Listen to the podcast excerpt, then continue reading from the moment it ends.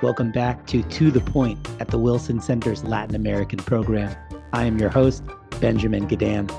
My guest today is Nicolas Saldias, my friend and former colleague, and now a Latin America analyst at the Economist Intelligence Unit. Speaking to us from outside Montevideo, Nicolas discusses the legacy of the late former president of Uruguay, Tabaré Vázquez, and how a mild mannered doctor quietly transformed Uruguayan politics.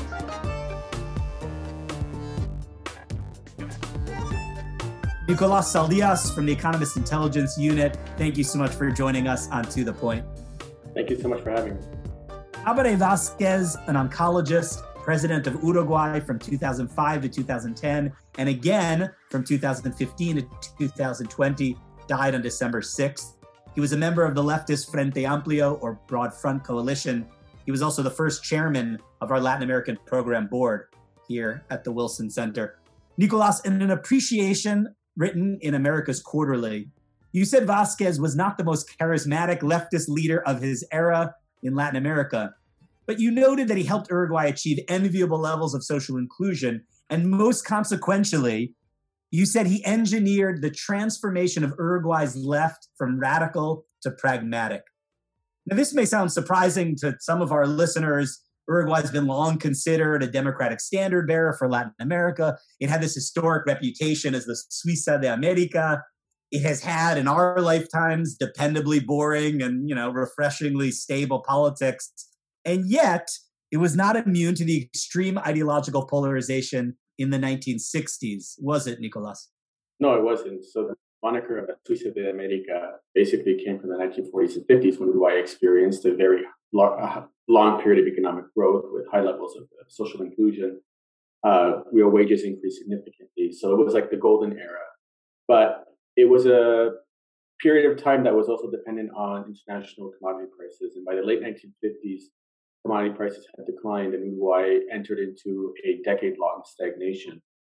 Um, between 1958 in 1973, the country basically didn't grow. And in that period of time, a lot of international factors also influenced the politics, like the Cuban Revolution. And so you have a combination of, you know, Uruguayan capitalism in crisis, and then you have the emergence of revolutionary fervor in other parts of the region coalesce in the 1960s to create a radical left movement. And that actually manifested in a no- number of different ways. The institutional way was that the political left political parties slowly began to coalesce into a single political movement that eventually became the Frente Amplio in 1971. And the labor movement, which was also dominated by the communists, but also other groups like anarchists, in 1966 has organized into one unitary labor movement to also pressure the political system from the left, from the social sphere. But the third way that the left in Uruguay emerged in the 1960s in its most radical form was the Tupamaros, who were a urban guerrilla movement uh, that were in, that was engaging in kidnappings, um, murder, um, and uh, also uh, robberies to finance its uh, guerrilla tactics throughout the 1960s and into 1970s. Eventually, by 1973, not, sorry, by 1971, the country had an election, and Frente Amplio ran for the first time, and it got 18% of the vote, which was the first time that the major parties that that had established Uruguayan politics, the Partido Nacional and Partido Colorado, didn't have a complete monopoly over politics. And so the emergence of a new left, a viable left in Uruguay, destabilized the country's politics even further because a lot of conservative elites, including in the military, saw this as an edge towards what they saw as communism and an agenda style takeover. And unfortunately, in 1973, the country fell into 12 years of harsh military dictatorship that at one point had the most political prisoners per capita in the world. And I think a lot of people don't realize that Uruguay actually was that repressive. But by 1980, the country had a referendum where the military tried to change the constitution and that failed, and that opened the door to democratization. So the, the Uruguayans endure this period of you know harsh dictatorship, high levels per capita of, of political detentions and torture. And Uruguayan politics emerges in some ways very similar to before the dictatorship, right? There was this idea in Uruguay, they said, you know, we learned nothing and we forgot nothing, right? And the two major parties that had been historically resume. And yet, the Uruguayan left that had been known in the period right before the dictatorship um, as a quite violent guerrilla movement now has the obligation to try to turn itself turn itself into a democratic actor um, in the political system. Is it successful in the early years? I mean, if we look chronologically, it seems like it took quite a while to you know gain power. So I think one of the first problems is that yes, the Tupamaros eventually did become a political movement. It, they did demobilized and joined the Frente Amplio as the MPP. Um, and Jose Mujica, who became president in 2010, was in charge of that movement. So there was an institutionalization of Uruguayan politics that was an important movement towards the stabilization of democracy creating. The Frente Amplio in 1984 and 1989, immediately after democratization, actually didn't see its vote share increase. And one of the reasons why is because the party was still, relatively speaking, ideologically living in the 60s and 70s. Uh, it was still um, tied to a very radical statist program. I wouldn't call it communist, but it was certainly socialist, uh, with large segments of the of the economy that were supposed to be nationalized, um, very very interventionist state, um, and very anti-American, very anti-foreign investment. So it was very much a, a, a holdover from the 1970s. And the 1980s was at a very different time. The 1980s was a period when the whole region was beginning to experience serious economic disturbances because distortions caused by the reforms of the 60s and 70s. And the Frente Amplio just wasn't able to uh, change. 1989 was an important year for that change for two reasons. And I articulate this in the article. One is that the Soviet Union and the Eastern Bloc began to collapse. And so with that, the confidence or the belief that an alternative capitalist system was viable also collapsed. The other thing that happened was Tabaré Vázquez emerged as a leader. Um, he was not a particularly well-known person in the country. Uh, he, you know, he was the head of a soccer uh, team. Basically, he was a well-known oncologist, but he wasn't a, a caudillo type leader, right? He wasn't the leader of the Frente. He was Seregni, who was the leader of the Frente Amplio he wasn't a Mujica. He wasn't uh, Astori. He wasn't uh, Sanguinetti. He was a guy who was competent at what he did. And he won the 1989 Montevideo municipal election, actually against expectations as well. And the reason why he did is because he presented himself as a moderate. And I think that was one of the reasons why the Frente Amplio began to change, that they realized that the recipe for success wasn't necessarily giving up the idea that you know social change is possible, but you also have to present yourself as a reasonable administrator of politics.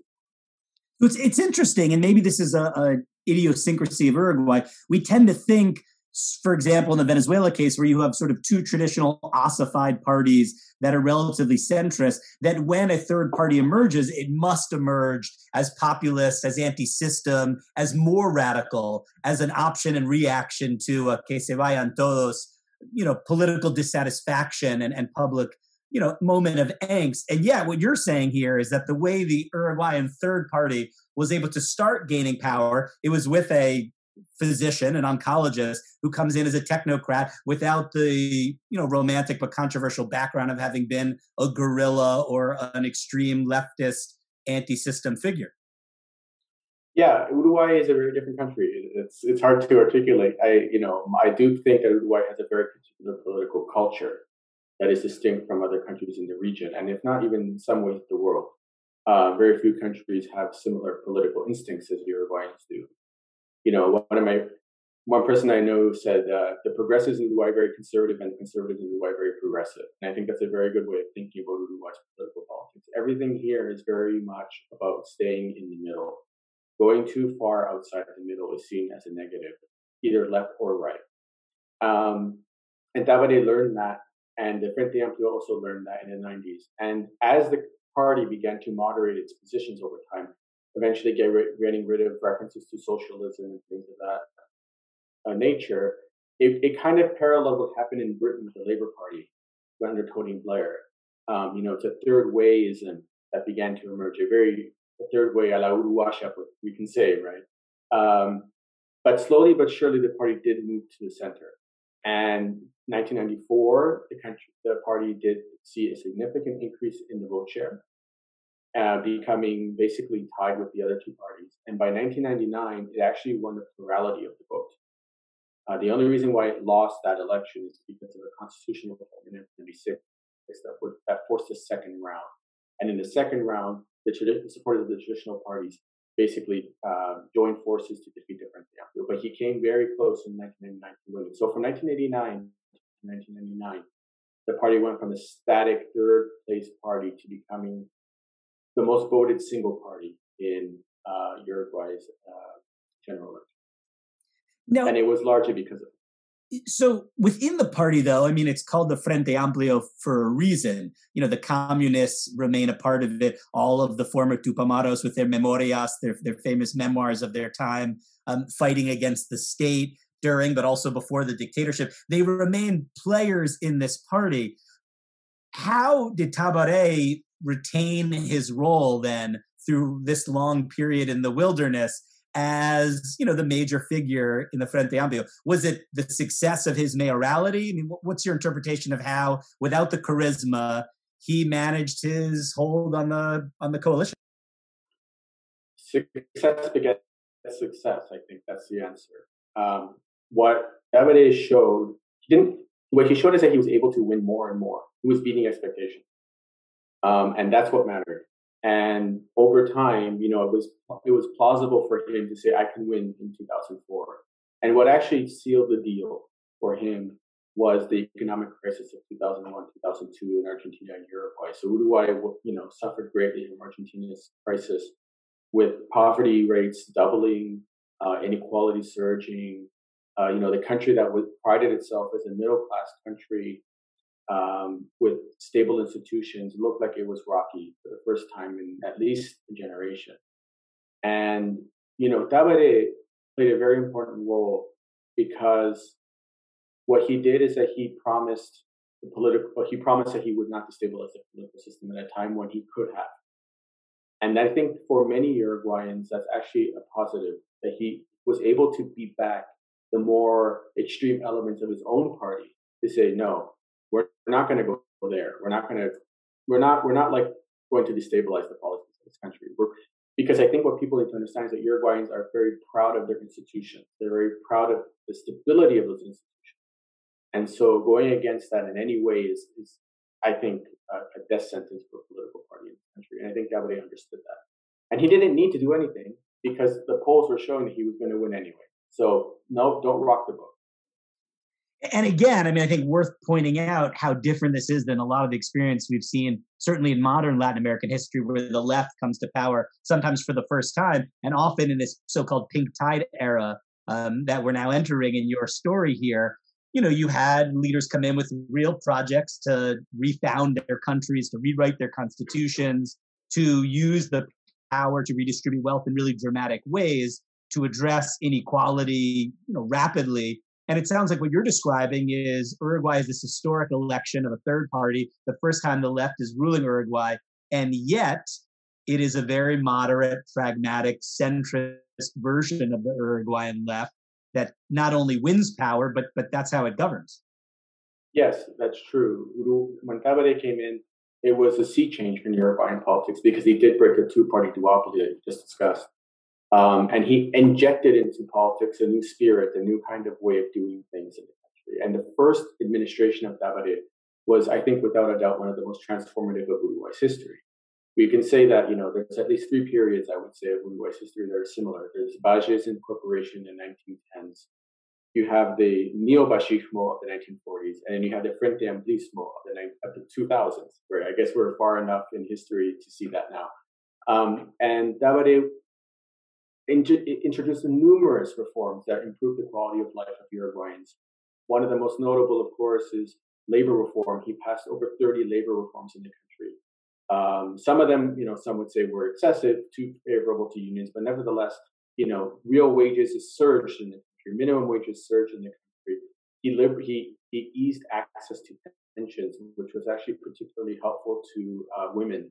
Um, he also you know, help the country uh, regain and maintain credibility with investors. That it's possible to bring about these type of social changes without ruining the country's finances, without in, creating invest, uh, uh, debt crisis or inflationary crisis seen in other parts of the region. Um, and also, notably, I think, and importantly, he didn't polarize politics in this country. You know, he wasn't. He was certainly of the left. He was, but he didn't create an atmosphere where it was a zero sum game. And I think that's also very important.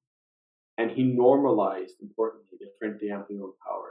And I think that does go back to his role as the mayor of Montevideo. He convinced enough people that the Frente Amplio in power doesn't mean we're going to turn into Cuba. And I, I think for some people in the 80s, that's probably what they thought. And so one of the, you know, not everything Tabaré did was a success, of course. You know, two notable things stand out. One of them, of course, was that he was unable, he was unable to sign a free trade agreement with the United States because of opposition within the Frente Amplio. The unions and the more left-wing anti-imperialist segments of the party were very strongly against that. And one of the more controversial decisions that he made was actually vetoing an, an abortion law. So, notably, he's not he's an atheist. He didn't do it for religious purpose reasons. He did it because he says he was a doctor and he thought it was uh, inappropriate to sign a bill on those on the basis of uh, termination of a pregnancy, and he actually had to resign from his party. It's it's notable. I mean, you know, we kind of started the discussion about Tabaré emphasizing how moderate and pragmatic he was, how he jumped through hoops to reassure Uruguayans that he wasn't seeking radical change. And yeah, what you've listed is a pretty stunning array of achievements, it would seem, in terms of income redistribution, the, the powering of labor movements, the incorporation of former guerrillas into government, um, managing investment grade um, while you know imp- imposing a, a, pretty pragmatic but um, progressive agenda. Um, you know, it seems like Uruguay did change notably during his two presidencies the fact that after his second five year term, the Uruguayan opposition won, in some ways is seen as an indictment of the Frente Amplio after you know serving three consecutive terms, 15 years in power. What does it say about Tabaré's legacy then that after his second term in office, he wasn't able to keep the Frente Amplio in power? So that's interesting. One of the historical comparisons I make there is with neo-Batllismo. It was also in power for 15 years, and then it petered out. And for similar reasons, because the economy slowed down significantly in his last term.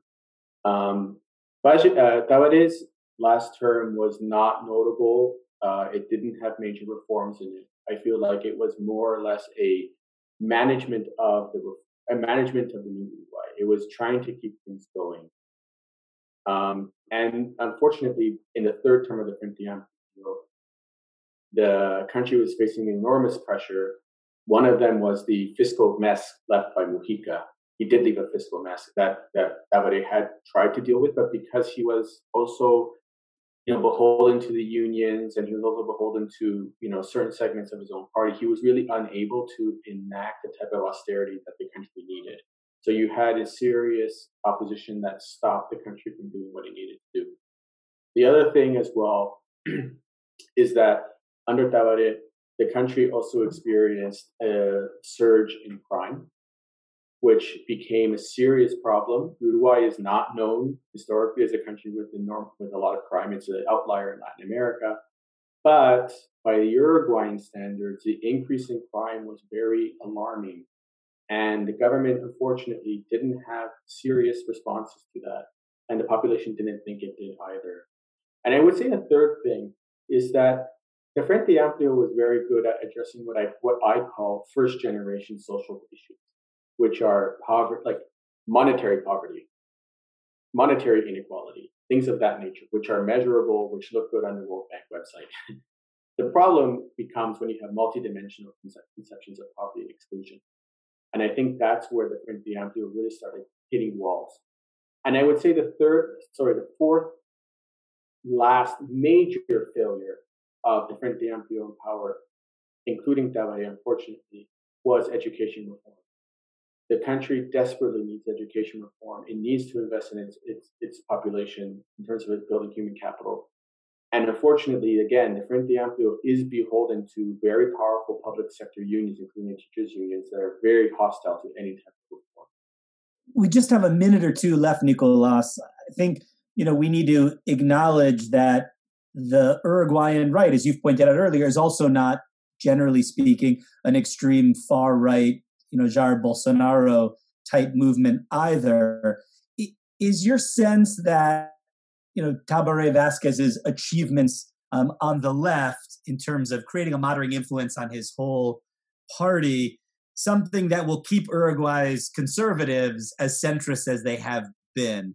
Um, which is to say that are you ever fearful that Uruguay, which now has for the first time a rather right wing former general who's a part of the governing coalition, um, facing potential economic headwinds after the pandemic and in a region in tumult economically and politically um, is at all at risk of more extreme politics? Or again was the lesson that tabaré vázquez taught the uruguayan left equally applicable and influential in the uruguay center right?